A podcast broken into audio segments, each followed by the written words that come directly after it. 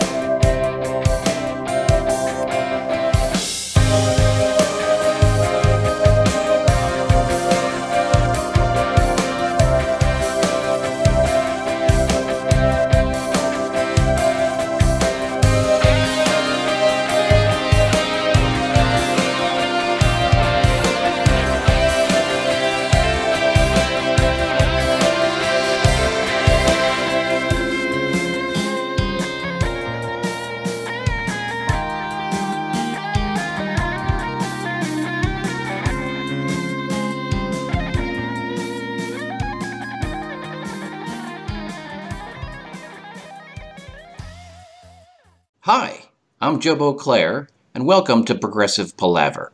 This is a podcast with me and several of my very good friends designed to discuss the seminal progressive rock albums and some of those who we just want to talk about. The idea for Progressive Palaver um, actually originated many, many years ago. Um, the gentlemen joining me are Paul Zotter, Ken Gregory, and Tom Corcoran, and hopefully we'll have other guest stars as well. And the four of us have known each other for over 30 years at this point. And we have spent a lot of time discussing music throughout the years. And what really started all of this was in 2000, back in the good old days, before there was all the social media and whatnot. We'd actually started a very detailed email conversation on the Marillion albums. And as I discovered podcasts and found I really enjoyed them, and, and one of the things I really liked most about podcasts was those podcasts where there were friends, people who knew each other very well, discussing subjects that I found interesting. And as I thought about the sort of podcast that I liked, I realized that, you know, these were the same sorts of conversations that my friends and I had been having for many, many years and had had specifically on the Marillion albums, you know, almost 20 years ago at this point. And so I reached out to my friends and I, I pitched the idea and they all agreed.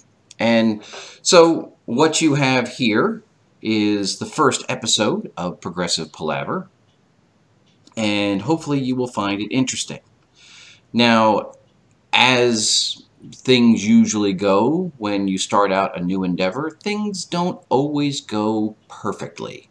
And so there is a disclaimer on the first several episodes of this podcast where we had some technical difficulties quite frankly. We didn't um, have the the means of recording worked out, and so there are some, you know, tonal shortcomings that may be unbearable or they may be bearable. I'm not exactly certain. Hopefully, you'll find the conversation interesting enough um, to either stay with it or wait until about episode five.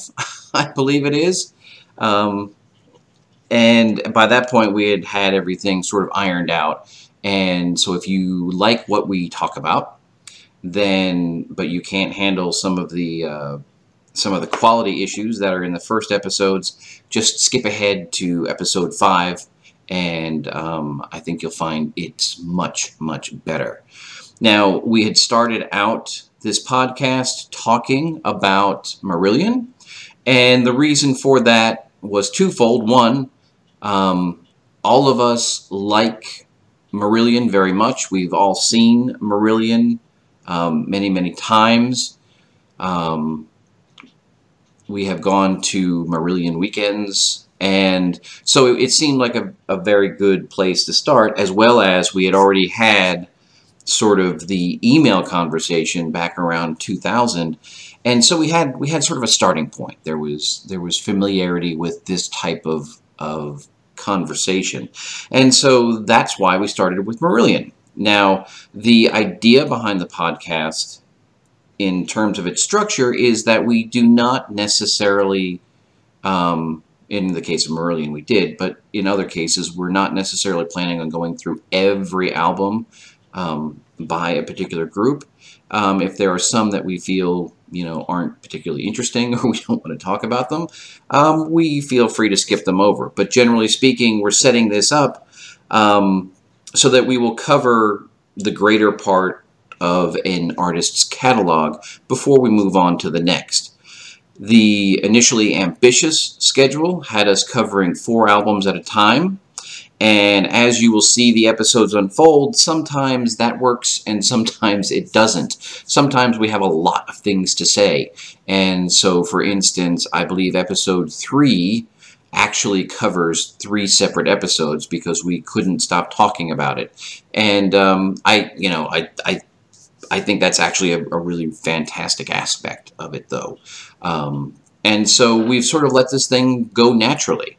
And so I've talked about, you know, the name of the uh, podcast is Progressive Palaver. I've talked about it. And so we're, we're focusing mainly on, you know, some of the, the more famous progressive bands throughout um, throughout rock and roll. So we're starting with Marillion.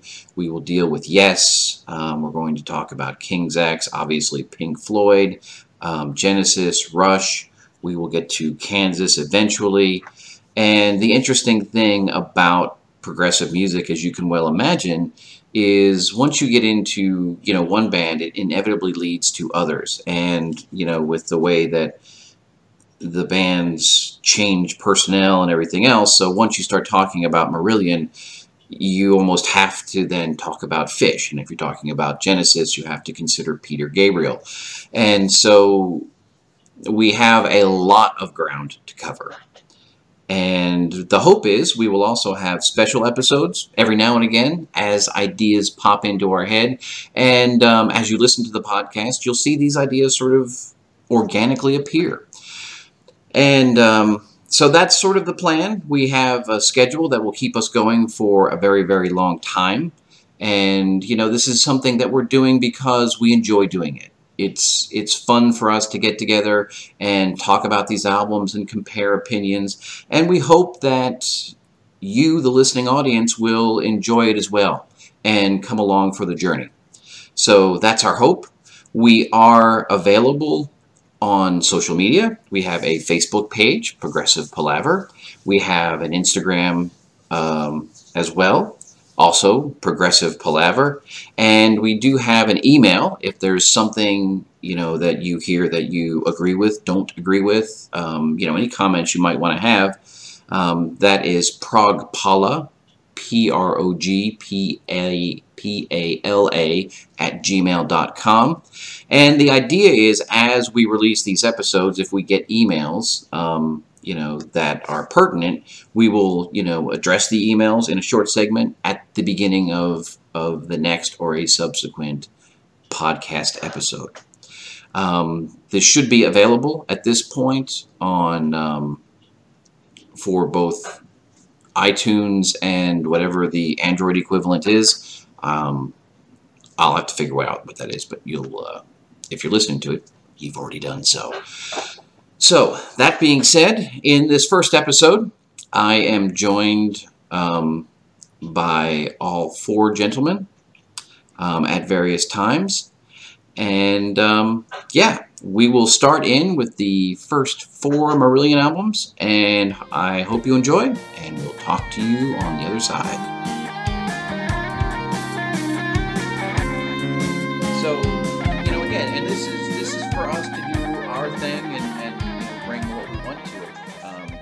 So, uh, you know, I'm glad that that we're all here tonight, and so you know, the the idea for all of this started out from me reviewing the email stream from the, the late 90s or whenever, early 2000s, whatever the hell it was, where we were working through the Marillion albums, and I thought, you know, what what a perfect place to start. And so, you know, again, the way it works out, you know, the first four Marillion, Marillion albums, um, you know, having fish in there seemed like a perfect little set. So we have uh, 1983's Script for a Jester's Tear, which was produced by Nick Tauber, and then 1984's Fugazi, um, 1985's Misplaced Childhood, and finishing up with 1987's Clutching at Straws. So that will, that will be our uh, our fodder for this evening. So I will throw the floor open for uh, you know we can start with script and kind of go through from there. Gentlemen, thoughts? Well, the, the first thing that I want to throw out there are the drums. now, I can tell you, I can tell you that I have. I don't think I've listened to script or Fugazi in maybe oh 15 years. So it was it was a lot of fun going back and listening to to these early ones but the drum sound on script struck me as just awful now. I, suppose, I suppose back in the day it was it was perfect for, for what was happening. But I can honestly tell you it was until this past weekend I had no idea that this cat Mick Pointer was the drummer for script for a Jester's Tear. No idea. No idea. I huh? had never never realized that. So I didn't know that until this second. Well, and, and so so so that's that's actually really important because of these four albums, Mick Pointer is the only lineup change in in the four of them. So he was I want to say he he left the band shortly after they recorded this, um, even before they were touring for it.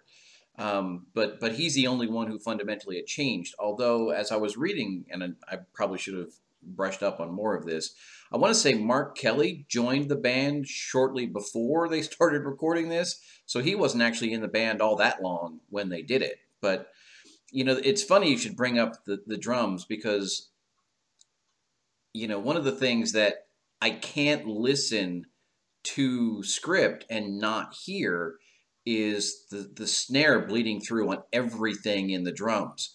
Which, oh which, which reminds me of you know back in the day when you guys were in the studio, we had I, I one of the sessions I don't remember which one, but there was this whole big, you know, ordeal around snare bleed through and how we were going to gate it and this that and the other thing. I think it was the very first time you guys were in there when we had had the thing, but that just kind of it's one of those things where once you realize it's there, you literally can't stop, you know, looking or hearing it or whatever. But and it was funny because I was one of the things that struck me about this album was while it is a very immature album, a lot of the the aspects of Marillion were already there, which I thought was was kind of shocking when I went back and listened to it sort of with this in mind.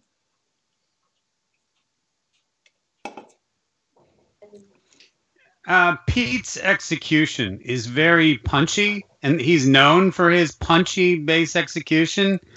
But on this, it was punchy to the point of like I didn't know if it was like trying to be some kind of krautrock or something. It was a little too predictable. You know what I mean? Kraut it's like a, a machine. It, yeah, it was. It was like it was like some of that kind of like really intentionally human techno before it was a thing. And, you know, I think maybe it was because they were so new at this and because probably whatever synergy there was between Pete and Mick Pointer was just kind of balls to the walls all the time. So even though many of the aspects of Marillion were already there, dynamics had not been discovered. Uh, right. It was, yeah, it was. Yeah. And and, exactly. and I, I think you know that's certainly a, a, a, valid statement, but I mean, like I said, it they were young; they didn't even know what it was they were doing. But I, you know, I I I think a, a lot of what they wanted to go for was sort of there. They were just sort of, you know, they, they had no idea how to, what the nuances of what they were doing. Um, one of the greatest examples of that, I think, is the end the end of He Knows You Know, which is is kind of a ballsy song. And and that little sort of outro with the er, er, don't give me your problems. It's just like, oh my God, really? Who thought that was a great idea? But you know, they mm-hmm. just they didn't I liken it to and, Ken, you and I used to talk about this back in the day. The the first Nine Inch Nails album sounds a lot more gentle, if you will, than than his later stuff, and I think that was because he didn't know how to make it sound as aggressive as he, he wound up eventually. Um, I, I don't know. So well, so the, the the terrible drum sound is is pretty consistent in script and Fugazi. And Ken, I didn't get to hear everything that you said because I was uh, I was being distracted. Um, but no. I, but what I did catch, I, I, I is exactly when I like it all came together when I realized this weekend, wow, it's a different drummer, and then I started listening to Fugazi, and I was like, okay, like you can hear things starting to evolve in Fugazi, particularly I think in the rhythm section, and um, and you know clearly the the the biggest jump in this whole segment is between Fugazi and Misplaced Childhood. Um, I mean, the, oh, the difference, the difference uh, across the board is unbelievable. But I think there's a really impressive, um, albeit subtle, change in the whole feel of the band and the whole, um, like you said, just that dynamic um, pocket, so to speak, starting in Fugazi and, and starting to find itself um, with the, with the whole uh, rhythm section. Tom, have you listened to either script or Fugazi ever? Are you kidding me? yes. Uh, that's right. You're a big. You're a big fish you asked me that. Um, how dare you? How dare you? I've never heard him speak of it. I just I didn't know. I didn't well, mean to. Well, well, um, Tom, I, Tom, when you talk about Marillion, I think I think you, you should start from the dynamics, and and you, have explained to us driving down the road, adjusting the volume because the stuff is like almost not even mastered. It's just so dynamic, and and you, you love to listen to Marillion, but you have to do it when you can touch the volume knob. I've heard you say this before. that's well, not... that's that's the that's more Hogarth, but yeah. uh, um, back day, back in before I actually somehow knew how to mix a record, um, where you didn't have to do that, or I should say, master uh, a, a, record. Uh, you know, my I I think I mean, and I I would love to. I have to say, you know, I kind of feel like I'm in a high school. Uh, class, and I, I have to tell the teacher to do my. Uh, unfortunately, I didn't get to listen this past week, um, but I have, I do have, um, you know, clutching at straws in constant rotation um, in my in my world. I mean, that's I, I that that is um, in the top three, you know, uh, CDs of all time, really for me. I mean, I still um, love love that CD wow. as much now as I, as I always have. Um, and what we um, and Ken, I, I never have to adjust the volume on on that record. good, good. On that CD. Uh, and that's yeah. not to say I don't like you know the other CDs or whatever. I mean, I'm just saying. Um, but uh, I, I will say, um, you know, I I think I probably have the same. Um, I, I probably have the same. Um, eat Sophie's chicken. It's for her. Okay, all right, sweetie. Oh, jeez. Oh, so I got it. Um, anyway, um, I probably have the same relationship with, with, with script that you guys do. It's it's sort of a, or you know maybe any sort of early record that uh, of any of the bands that we like that it isn't quite uh, you know matured, but um, you know certainly um, it's it's not my favorite. But I appreciate it. You know, as you guys were saying, there's there's elements to be appreciated. But um, one thing that sort of falls in the coil and the soul cages, you know, realm. I have to say, mm. still to this day, Misplaced Childhood sounds like a, a cheesy Phil Collins record to me. Oh, um, oh my it- it- goodness. I, I just oh, it Oh, sounds like maybe not the whole thing. You know, but it's weird because you have you have a, a clutching of straws, which is like up here in the stratosphere, and then you have misplaced childhood. It's like, well, well, what happened? I mean, I know it's a, I know it's good, but I, I just, I have not felt it myself. what myself. happened? So All right, well, I, I've put- probably put- listened to Fugazi more than Misplaced Childhood because I just I'm hearing Phil Collins when I when I hear Misplaced Childhood. I, right. I don't know. I, put- I don't. put- put- it's just put a pin in that. We, we'll we'll get there in just a, just a few Goodness. minutes. I, I I want to move on to Fugazi, but but very quickly, I do want to point out, and, and we'll go through sort of set the stage, and then we'll go back and, and kind of mix it all up. One of the things about script that I find humorous is Forgotten Sons. It sort of sets Fish's um, habit, if you will, of putting in some overblown, overarching political commentary on the world song, which always seems somewhat out of joint with everything else. And, Right.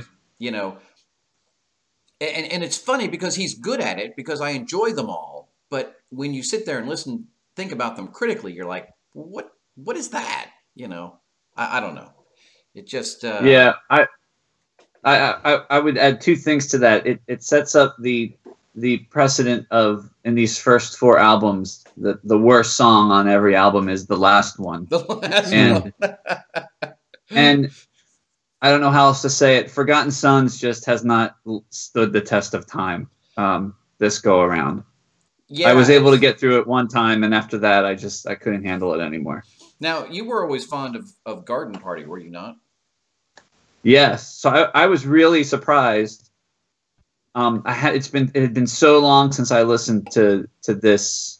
I, I couldn't even fathom the the title track in my head. And as soon as I started listening to it, I was like, "Oh yes!" And I couldn't, I could not, I couldn't get over how much um, I enjoyed "Script," "He Knows You Know," and "Garden Party." Th those three songs, like I just had forgotten how much I really, really like those three songs. Just terrific. Yeah. So so moving on then in, into Fugazi, which you know in a lot of ways is I think a sort of standard second album. It, it sort of builds a lot on the first um, in terms of of what they were trying to do musically. You know, Fish was I don't know he seemed to be in a very angry and aggressive place. I mean that that whole album is just not pleasant in terms of its tone. Um, you know, but it, it's, Yeah. it, it's it's a step forward. It's not dramatic, you know.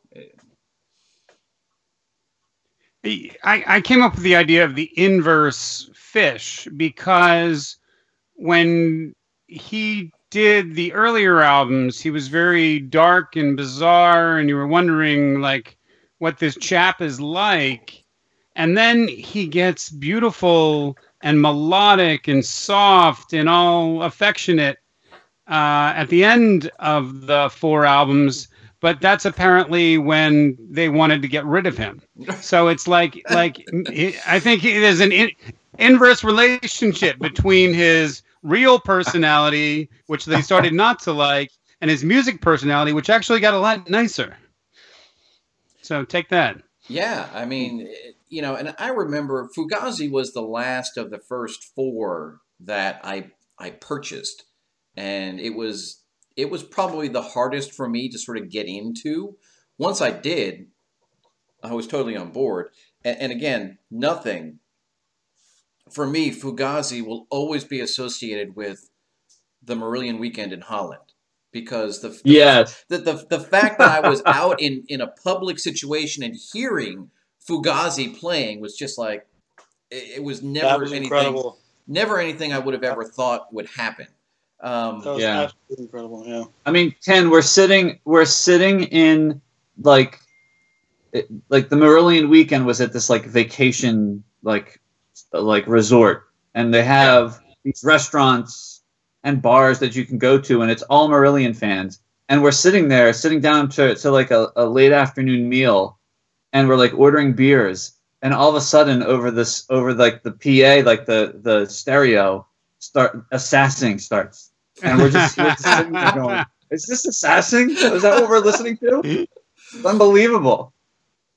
Well, and, and what a great. And what was the song everyone started singing along? It was the it's, Fu- it was Fugazi, I guess, or what's the um? Oh God, what's the one with the really big chorus? The uh, the sort of anthem on there, and everybody was singing along, and the whole place was singing along. That's what I remember. Um, Yeah, yeah, I I, forget the name it of it. was Fugazi. I, probably. Mm. it was the one I just that. remember assassing and thinking, "I can't believe I'm hearing this. This is ridiculous." what and what a great way to open an album, though. I mean, as as as angry and and gnarly as it is, it's just like, oh yeah, it. You know, and and they started to get, you know, they started to figure out some of this this dynamic stuff in the music that they were trying to go for. And again, it's not it's not fully formed and apparently Tom seems to think it wasn't fully formed until s- clutching at straws, but you know, again, Oh. you know, they were they were young, they were starting out and they were trying to do something that, you know, wasn't particularly easy to do. I mean, if you think about if you want to draw the parallel, think about the the first two um, the first two Yes albums, and then leading even into the Yes album itself, which was a tremendous step in the direction they finally went. But it, it really wasn't until you know Fragile that they, they really turned the corner, and you're like, holy shit, what the hell is this?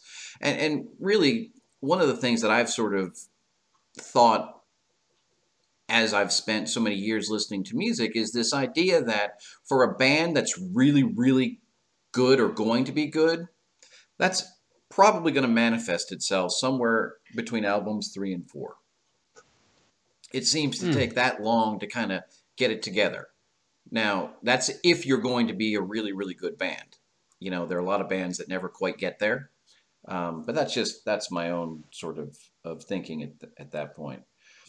And um, so if we if we roll into misplaced childhood now, I've got a little bit of a story that I've got to to to add in here because for me this this was the start of everything in terms of Marillion for me.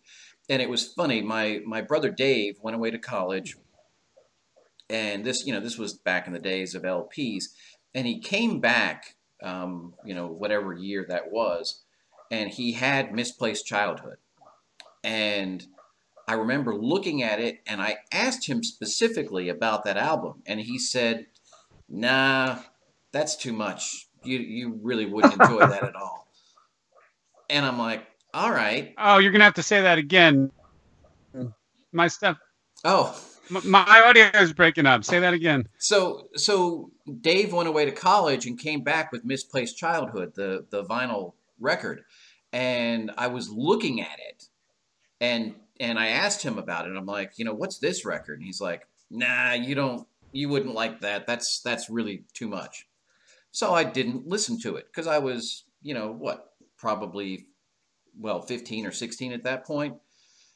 and but it was one of those things where it stuck in my head you know like if you open your dad's drawer and you see something you're not supposed to and you're told you're not supposed to look at that and you just keep thinking about it and i went away to to delaware and you know everyone you guys know me there are there are really really stupid things that sort of float my canoe and so at Rainbow Records, which was the most spectacular record store in the world, you know, they just had, you know, the banks and banks of CDs and they had interesting things. One of the things they had, and, and again, this is incredibly stupid, but I was a very young man at that point. They had a copy of, of the live album from Clutching at Straws, La Gazza Ladra, and it was a Yeah. two disc set, but it was in two separate jewel cases. And if you remember back at that time, the, the dual disc sets came in those big fat honking, you know, one thing. And I just thought that was the coolest thing in the world because I knew this band. The the cover art was cool, and there were it was two separate jewel cases. And so for whatever reason, that got into my head. and I, I couldn't get past these two things, and they just kind of rattled around in my in my brain literally for a year and a half. So in my sophomore year, um, I was living at, at, a, at a place, and at the winter break, my roommate moved out. So in the spring semester, I was in this double room all by myself. And it was it was sometime in the spring. It was a beautiful day. I was walking home from class, and I stopped at Rainbow Records on the way. And I said, "This is the day," and I bought Misplaced Childhood. Now, I guess I have to back up here because there was one other aspect that had been rattling around in my head, and that was the Kayleigh video. I had actually seen it once, just once, but I had seen it.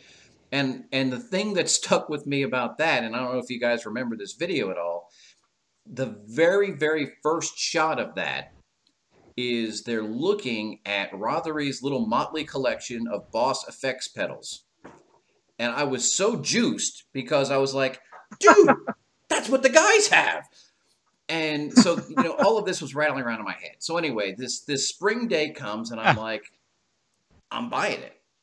And I, you know, I had nothing else to do that afternoon and I go into my room and I it's one of those things I can see the scene just absolutely clearly. It was this beautiful day. I had the shades open. There was sunlight all over the room and I put in this CD and the opening of Pseudo Silk Kimono comes on, and it was nothing at all like what I was expecting. And I was like, what is this? Hmm. And, you know, the whole damn thing just hmm. rolls halfway through the album before it even stops.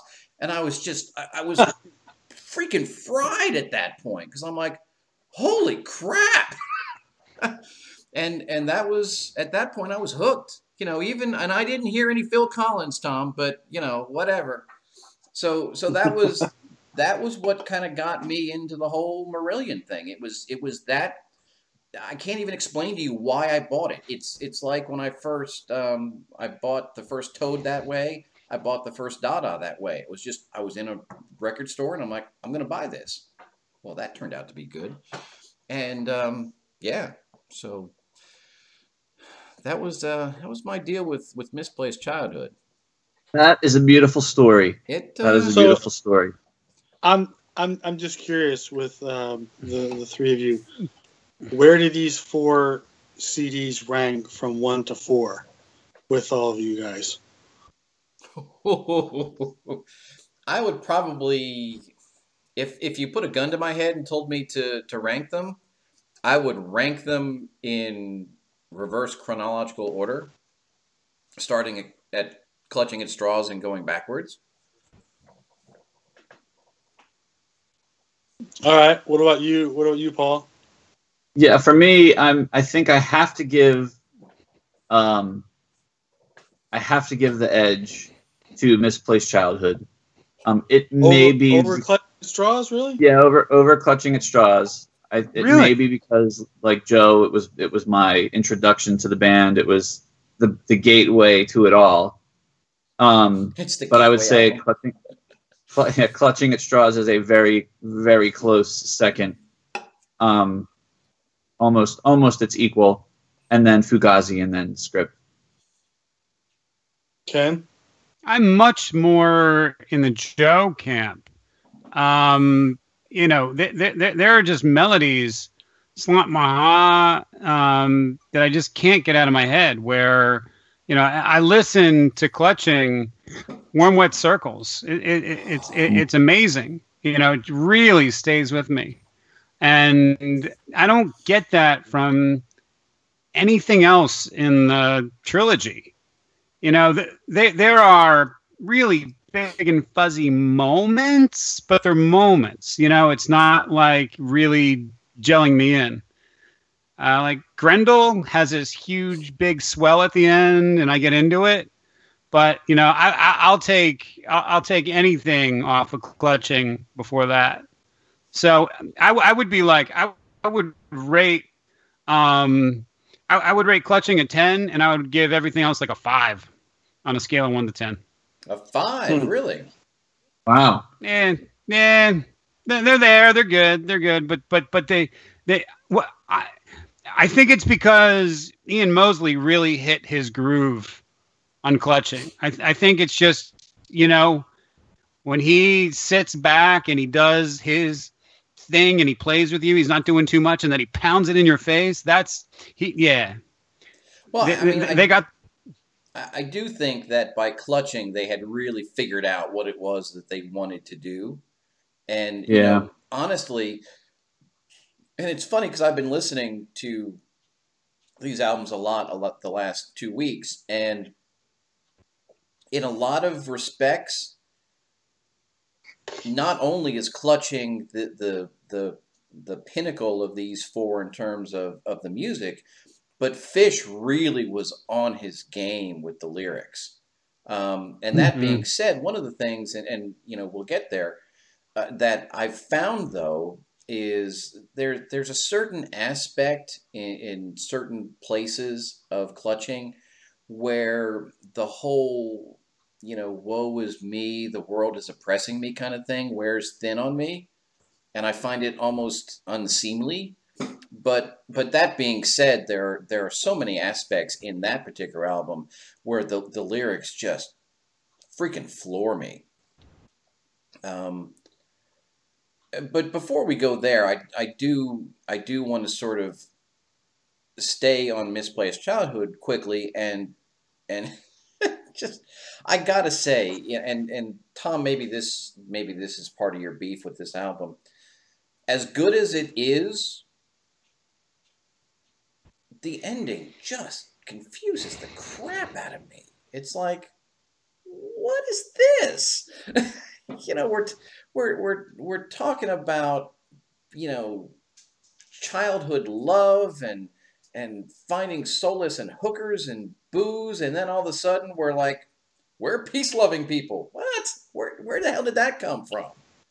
You know, it's just like, and I think that's the major flaw with with misplaced childhood. It just, you know, they they took such a big step forward and they couldn't bring it home. And and I think that's more lyrically than musically, but you know, it's just it's, Yeah. it's Well- just weird.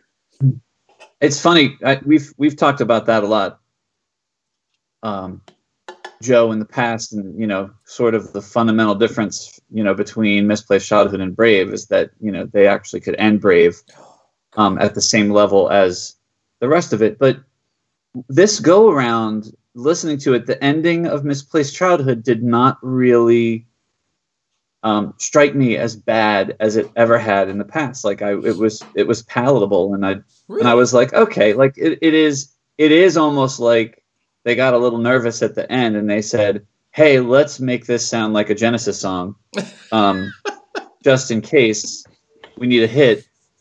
Um, it is, it is, it's sort of, it's sort of like o- overtly happy in the guitar riff department, which we don't really hear again until Holidays of Eden, and and it's unusual. But the thing that struck me odd was, you know, at the end he's talking about, hey, the only thing misplaced was direction, and I found direction. There is no childhood's end, and it's like this real positive, like everything's gonna be okay. And then he turns around and writes an entire album about being addicted to alcohol and drugs. I mean, so it's just kind of funny when you listen to it all together, you know. Yeah, that that's that's certainly true. Um, but but I, I there was two things that you guys were talking through that that I thought of because I drove to Rochester on Saturday, and I listened to all four of these back to back all the way through, Wow. and and the thing that kind of struck me, and you and you guys were were kind of talking about this just a few minutes ago, where it seemed like in through the first two albums, and knowing that you know Grendel had been a B side, and you know they were just they seemed to be sort of obsessed with the progressive part of music being long, right? All the, these these tracks have to be long. We have to stuff more into the songs, and and they were figuring it out in the first two albums, and they were they were getting there. They were getting really good good with it. And misplaced childhood, they they I remember listening to a bootleg when they before they recorded it and they performed like the first half and they really were trying to write two two sides of a of an album. And they really really did I thought they did just a spectacular job. And for me, the energy in Misplaced Childhood is so much better, and, and the lyrics are just like it's it's probably the one album that without even having the album on, I could probably start singing it and just recite the entire lyric at, at, through the whole the whole thing.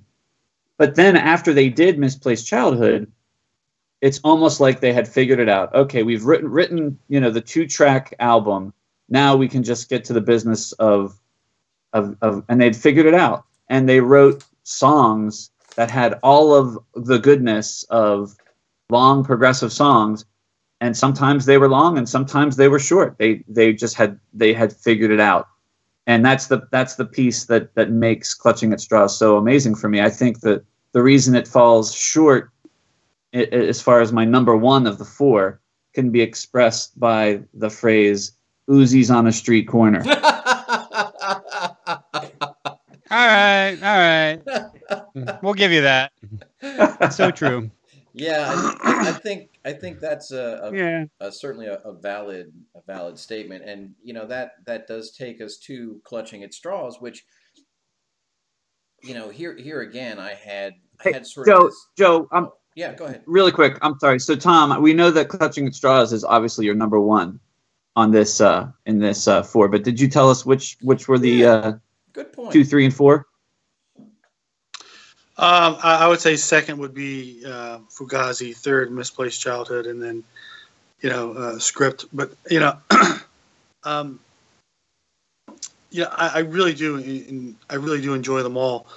My my one thought, you know, just looking back at these four CDs, what amazes me is that um, they they came out in the early 80s. And uh, if you look at, I mean, when you look at what we think of as progressive rock, of course, we have to go back to the 70s and we have, all right, what makes progressive rock? We have um, very, very descriptive lyrics, poetic in a, in a in a in a different way that we don't we don't hear uh, pop songs. We have the length of a song. We have um, you know what what what they're playing. I mean, we we and um, really, I mean, these four CDs um, really are incredible in the fact that um, you know they're they're really uh,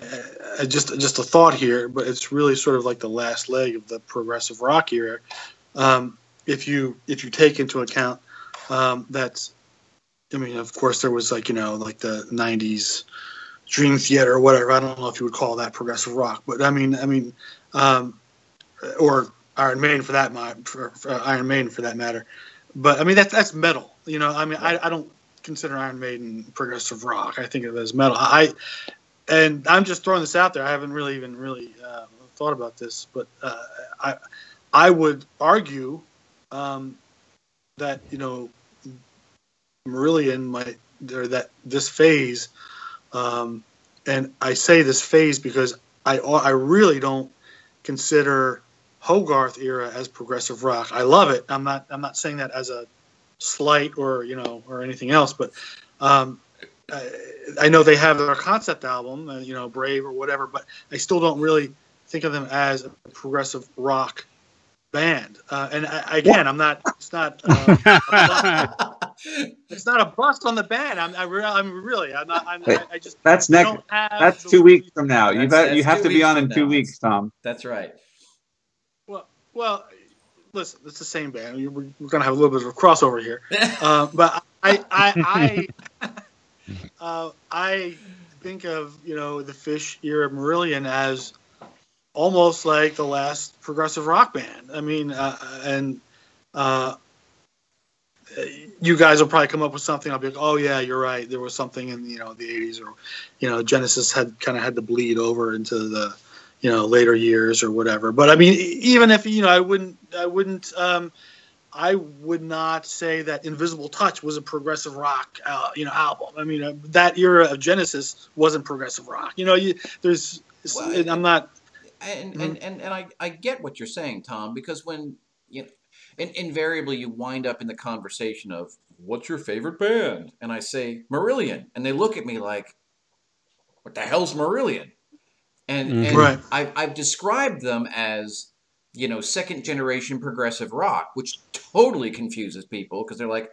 uh, why, why am i talking to this guy but you know but but to me that you know that's exactly why i call them that because you're absolutely right you know they weren't they weren't the king crimsons they weren't the yeses they weren't the the genesises of of the the 70s they weren't you know the rushes or or god help us even the kansases they you know they came in after those guys had established sort of the genre and everything else.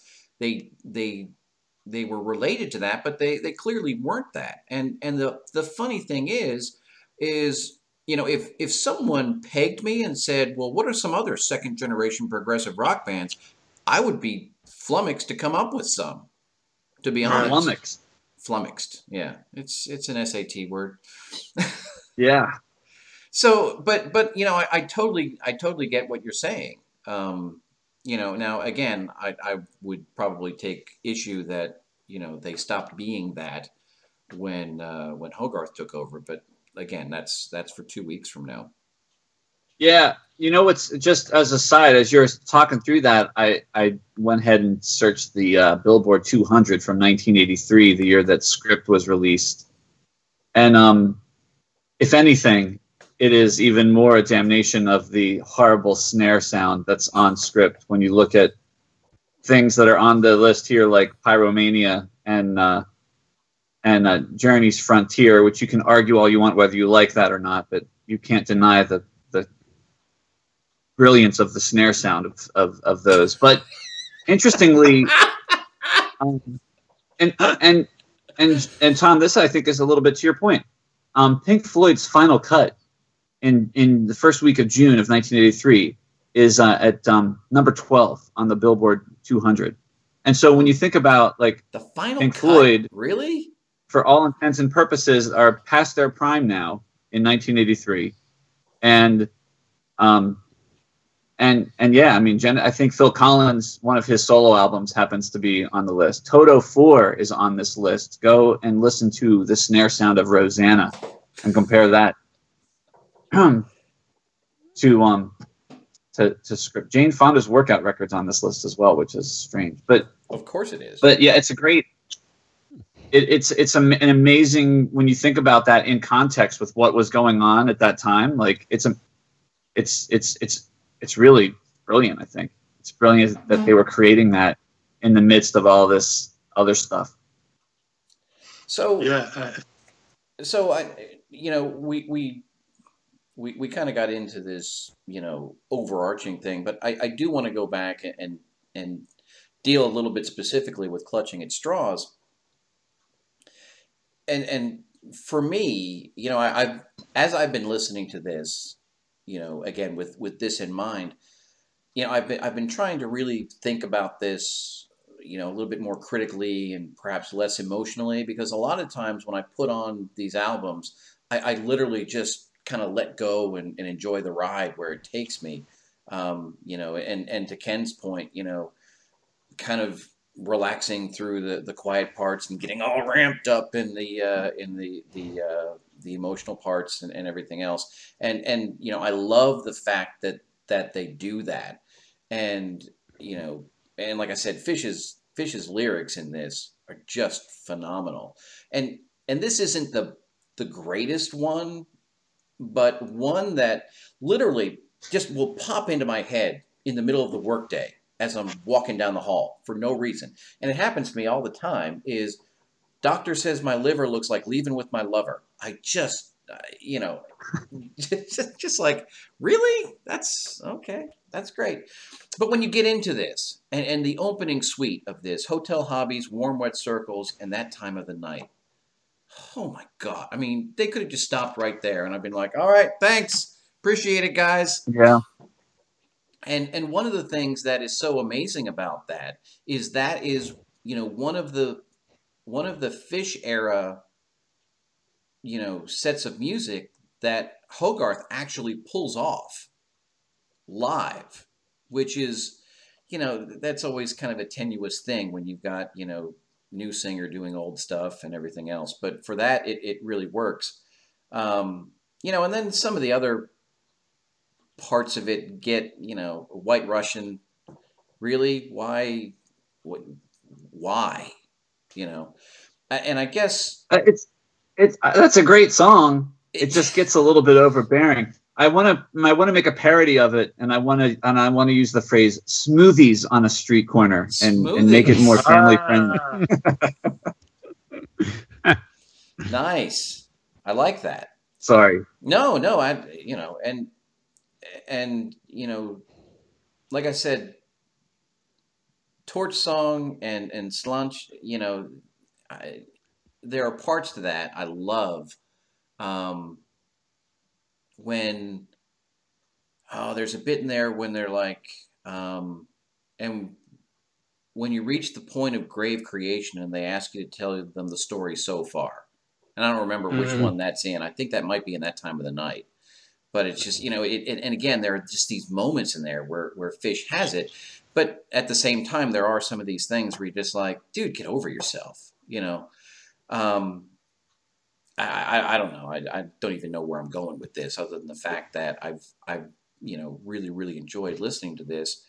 Um, and, and I guess one of the things in that opening suite that that I was thinking about today is, you know, the phrase "warm wet circles" and and the the there's like three or four different contexts for that in that opening suite, and and he's kind of just exploring you know this, this whole range of potential misery in life. And you're just like whoa okay maybe i should just jump off the building. And of course we all know where eventually he ends up but um, I, I just you know I, I think it's great. And then but then there are these things that just don't fit in you know white russian incommunicado. Good fun but kind of you know off off the uh, off the overall scope, if you will.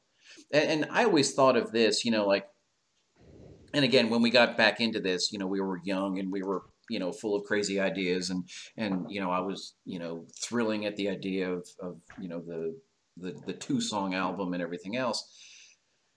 And Misplaced Childhood was clearly, you know, a concept album. Oh, concept album. We love those. How heady and and this was like the you know the semi concept album. There were there were areas that were connected and then there were some things that just didn't seem to fit in but you know whatever.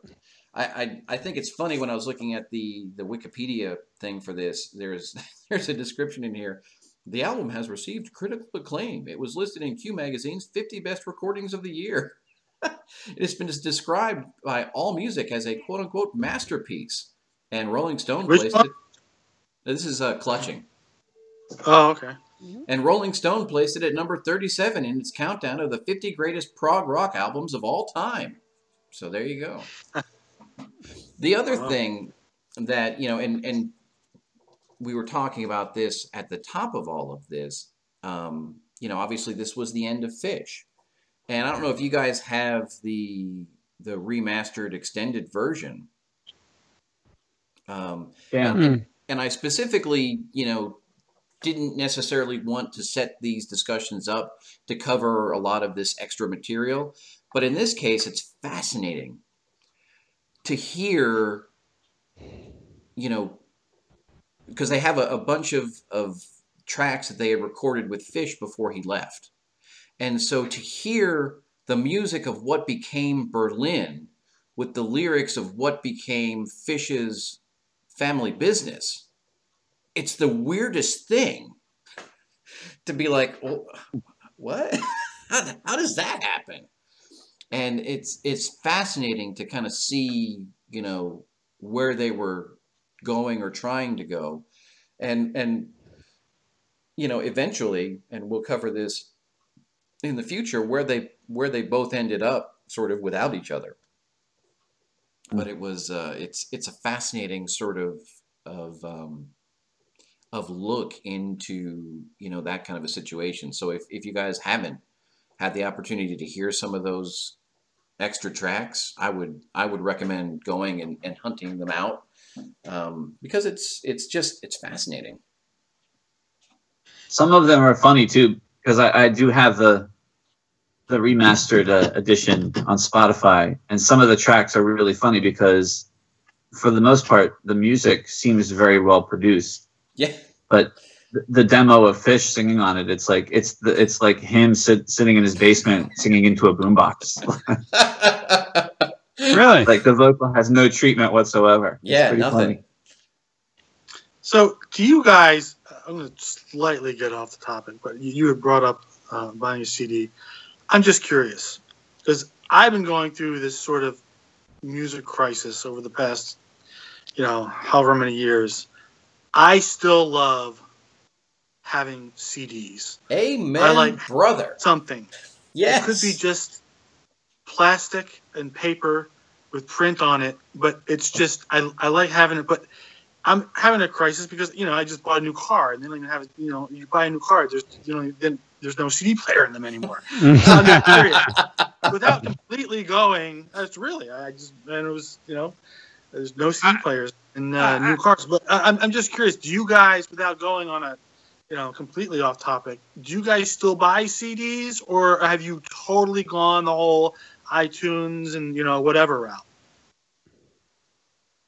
well, Um, I got a new car and I didn't know for a year that it had a CD player. It's hidden behind this thing. And Eddie and I were like, wait, what, what, what, what, is this? what is this? It looks old. Well, so yeah.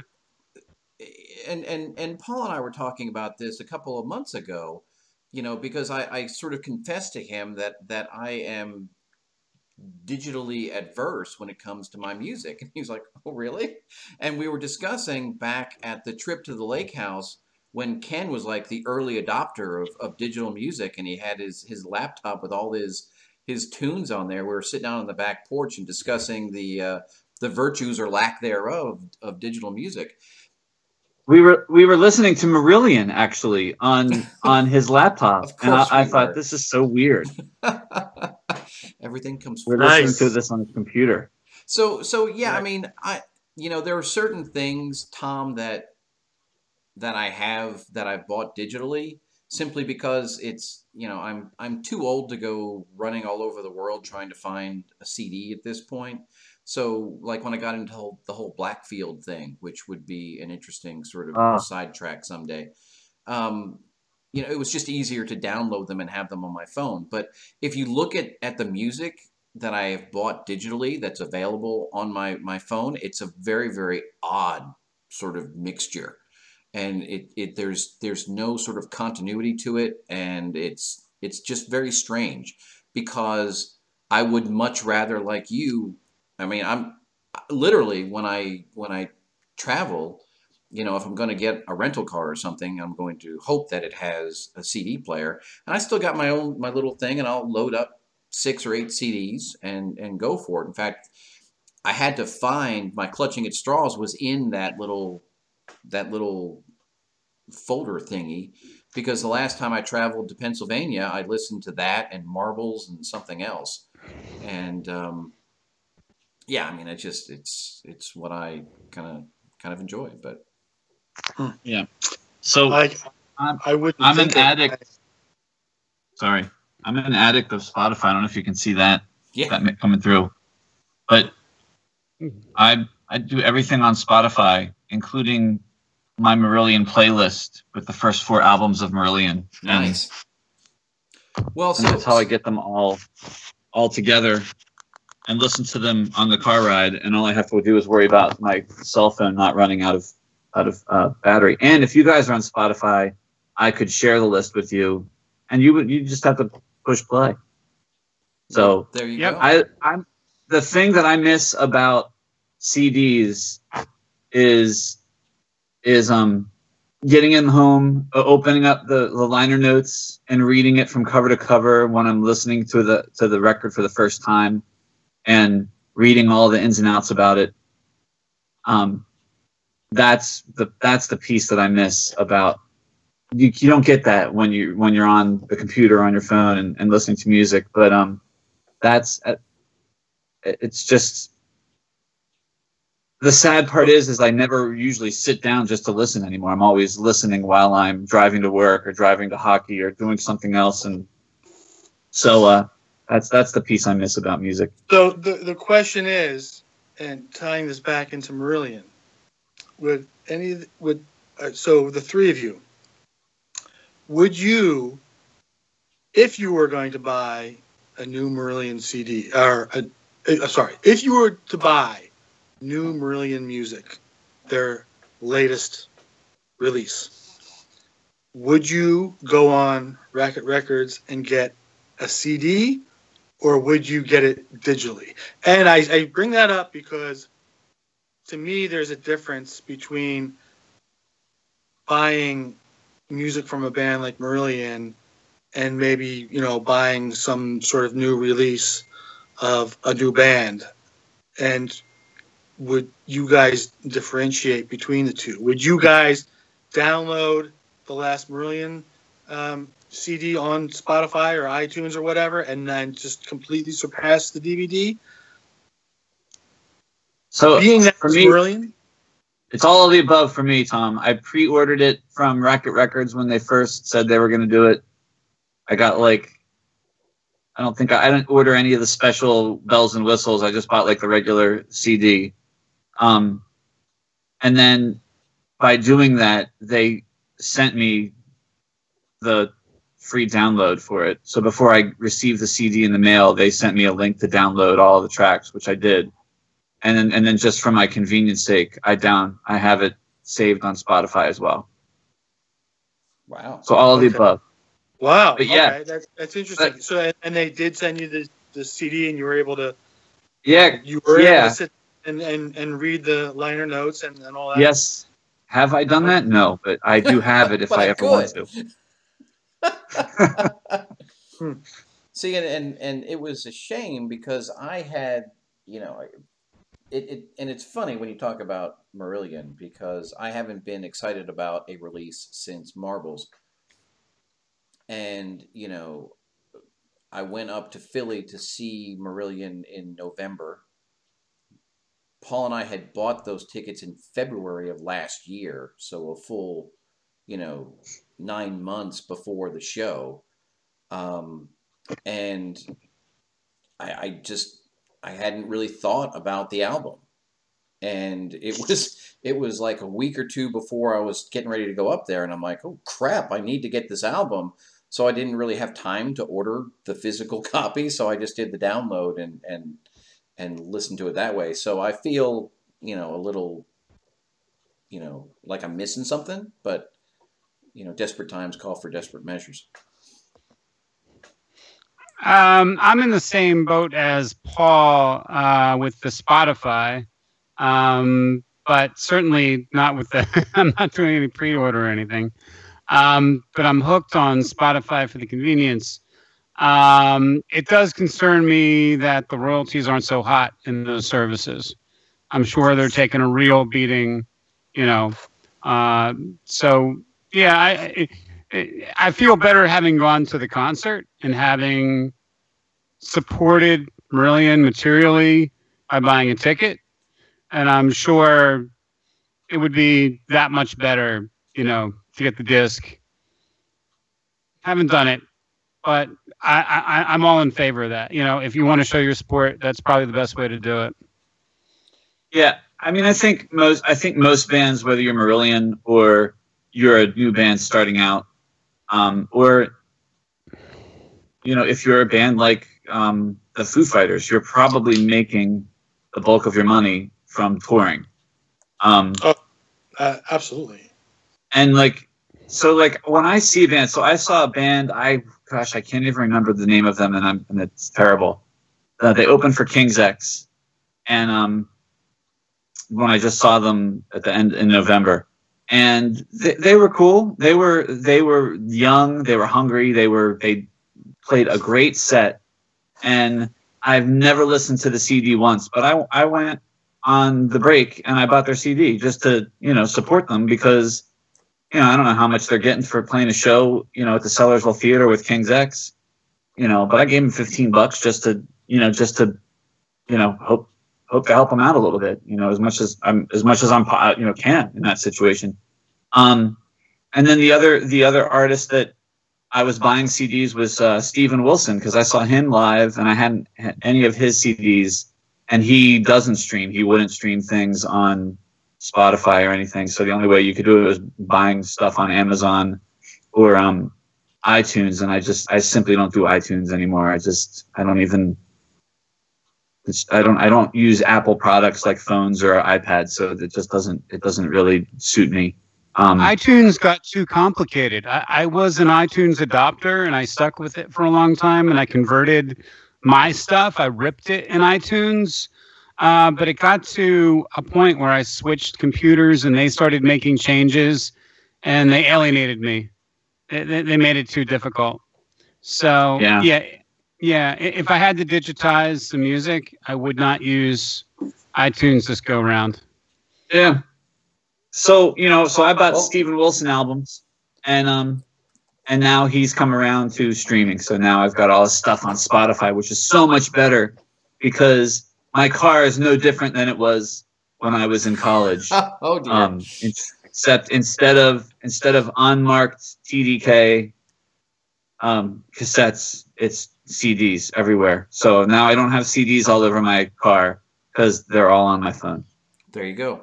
Um, that being said, you know, ultimately, um, this podcast will hopefully be available on iTunes. So there's that. Oh no! oh, no. Teeth, right?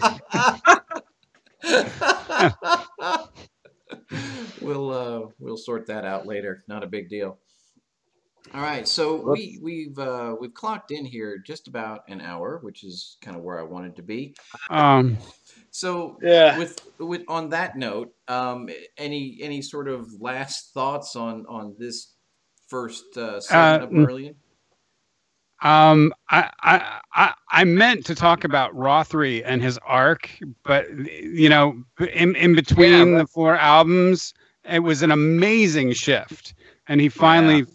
Found his footing somewhere in misplaced, and definitely, definitely by clutching and that deserves a mention. You know, I mean, we can get back to his playing in in, in the next podcast. But I, yeah, I feel bad for not mentioning Rothery a lot sooner because yeah. he, he he he was a true success story in that arc. Yeah, dude, I totally love that that comment because because the the thing is that I think particularly in in clutching like we hear like who Stephen Rothery is like for the rest of Marillion. like it is it's just brilliant. And um and the other thing that I think really it, it it was it was present all along, but it really started to come into to real genius and just maybe not genius, but it just became it started to become more seamless in in um, misplaced childhood, but then in clutching at straws, completely seamless is just the interplay between um, Rothery and Mark Kelly. The, the keyboards and guitars together are just magnificent and, and clutching. And I think that continues on in, in the later albums still. Well, and, and I think that will be an interesting thing as we sort of go through the rest of the catalog because Eh, you know i made the, the, the, statement at the beginning of this that you know there a lot of the elements were already in place at script even if they didn't know how to do them and and sort of by clutching, you're you're right. They they they established what Marillion is and was, and and they've really managed to maintain that. You know, with slight variations throughout and playing with tone this and, and whatever else. But you know, it, it's it's it's amazing how how much of that remains sort of constant without getting boring. You know, because I, and, and, and again, we'll get there when we get there, but, you know, I can think of, you know, there are, there are certainly aspects, you know, in a lot of the later albums that, that sort of make you, they harken back to clutching at straws or, or misplaced childhood in, in some way or another, but it's not in a way that's, you know, offensive or boring or whatever else, but it's, it's there. And I think it's cool. Yeah. What what I do find fascinating about this is that being said, how much of the character of of these four albums is really driven by Fish and his worldview and his lyrics and his voice and his delivery, and how, you know, while the music fundamentally stays the same or similar, how different everything is once you put a new singer in that. And, and Yeah. you know, the, the thing that, that always boggles my mind when I think about us and Marillion is by the time we got into it, Fish was gone Yeah. we missed all of this and you know we, we kind of live vicariously through these albums and everything else but you know we never even had the chance to to you know to see fish perform with the band. And i would have you know now looking back you know it would have been fantastic if we had had that opportunity. But you know uh, you know and, and again we'll we'll talk about the story about the discovery of the new singer um, in the next episode because just that's one of those things that that I find you know funny about all of this. Because I find myself as as a, a young man to be just freaking hilarious. well, um, I, that's that's I think that's really interesting, Joe. And I want to just add real quick, uh, three cheers for Chris Kimsey for um, mixing and and mastering Misplaced Childhood, so that there is at least one Marillion album that you can listen to without keeping your hand on the volume control. So I do believe see that. with, with uh, I do think, Straws? yeah, I think clutching at straws, clutching at straws is the the the the first two albums. They're just they're just you know they're just not produced great.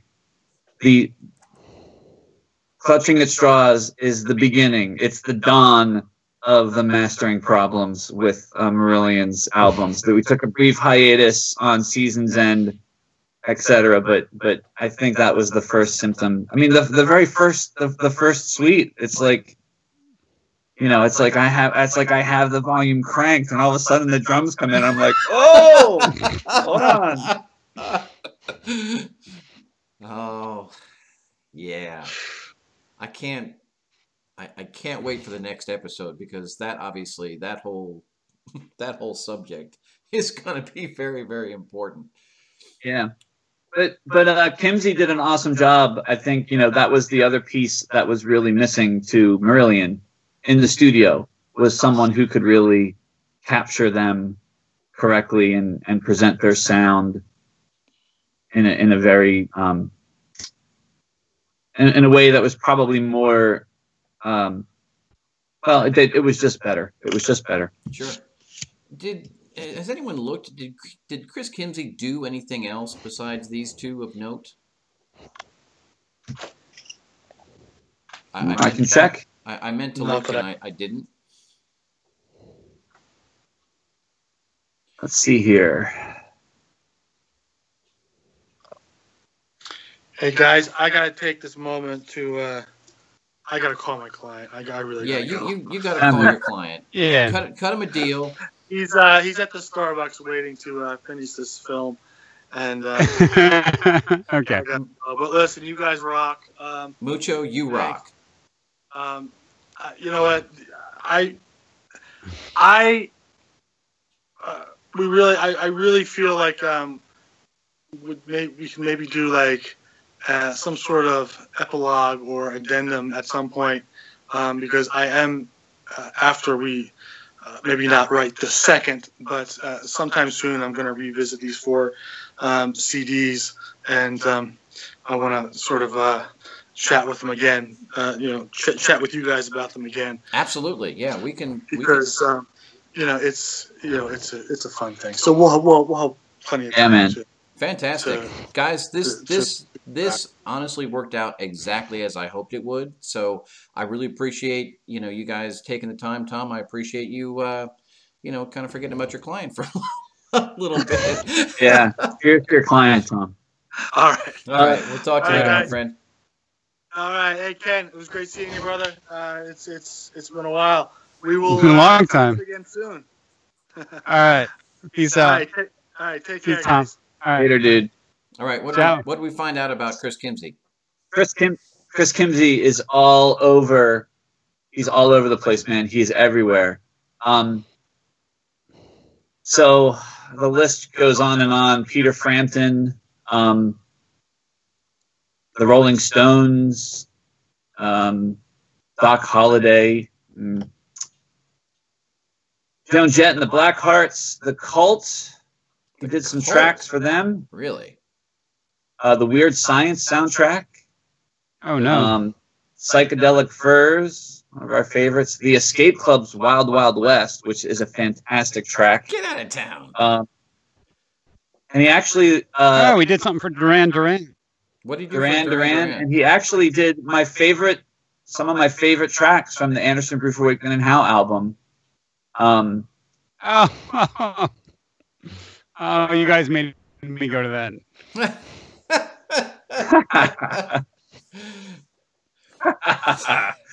oh, that's awesome. And uh, yeah, all the, and then he's you know he's done the Chieftains, Billy Squier, Gypsy King. So he's he did he did um um I want to say he did um Internal Exile by Fish as well, I believe. I think I think maybe you're right. Um, which you know, like I said, we've got to add in a Fish episode. Um, I think Fish has enough albums. We could probably do two or three, but certainly the his first set of albums needs to be uh, covered.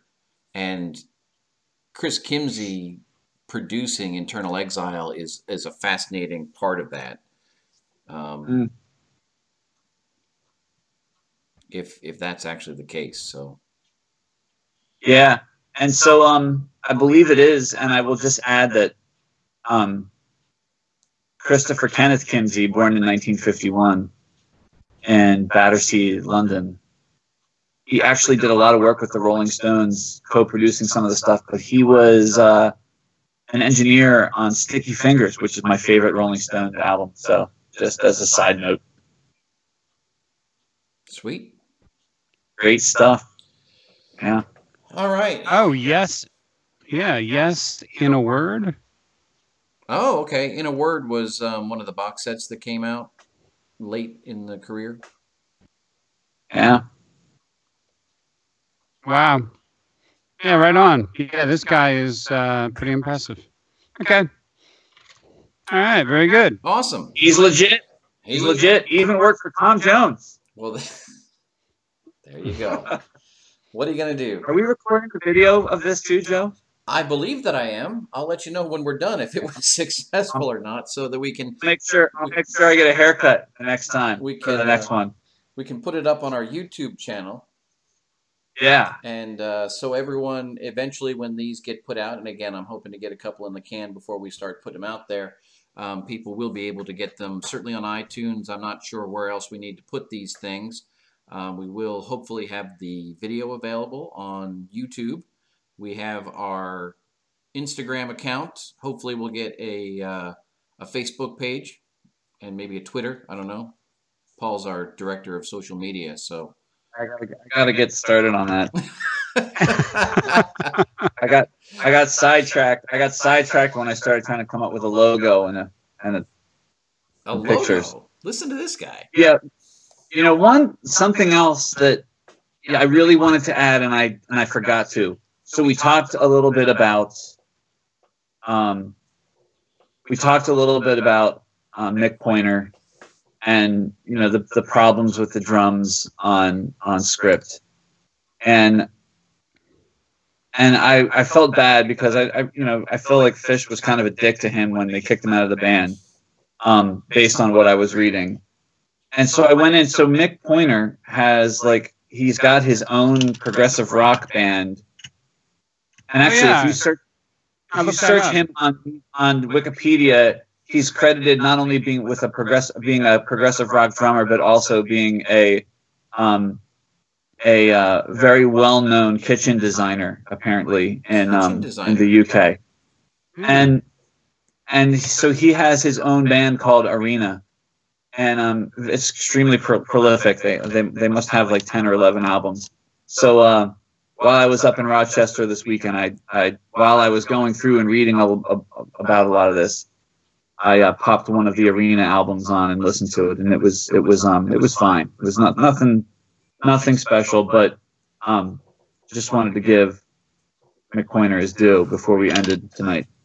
Yeah, I actually went to YouTube and I streamed the Mick Pointer band, and they were Yeah. covering, you know, uh, uh, I, I mean, I, I don't know how you could have a tribute band with just one Marillion album, but I mean, eventually you'd break down and like play Be Beautiful or something, you know, you would like, I don't know, but no, but um. Yeah, yeah, yeah. I mean, they, they, they did a really good job. They just play that album over and over again. They probably play once a year to the same people, and they do a good job. That's great. Yeah, yeah. All right. So, um, Cool. so I, I think we've we've uh, done what we set out to do in terms of this. Um, like I said, I hope I hope that uh, that this looks and sounds decent because I think um, I think this was exactly what we were going for. And um, I certainly look forward to, to doing the rest. Certainly, you know, I, I you know, we've we've got a schedule that takes us, you know, through this time next year, and there are still a bunch of things that I know that we need to put on there. So um, yeah, this is fantastic, gentlemen. So we hope you have enjoyed this episode of Progressive Palaver. Um, again, look for additional episodes in the future. Um, and keep in mind that around episode five, the technical difficulties go away in their entirety. And so um, hopefully you'll stick with us. Again, you can find us on Facebook at Progressive Palaver. You can find us on Instagram at Progressive Palaver. And you can email us at progpala, P R O G P A L A, at gmail.com. We look forward to hearing from you. And, um, you know, if you like what you heard, please, um, you know, give us reviews on, um, on the various outlets, which will allow us to show up on searches and whatnot. And we look forward to bringing you many, many, many more episodes of Progressive Palaver. Thank you.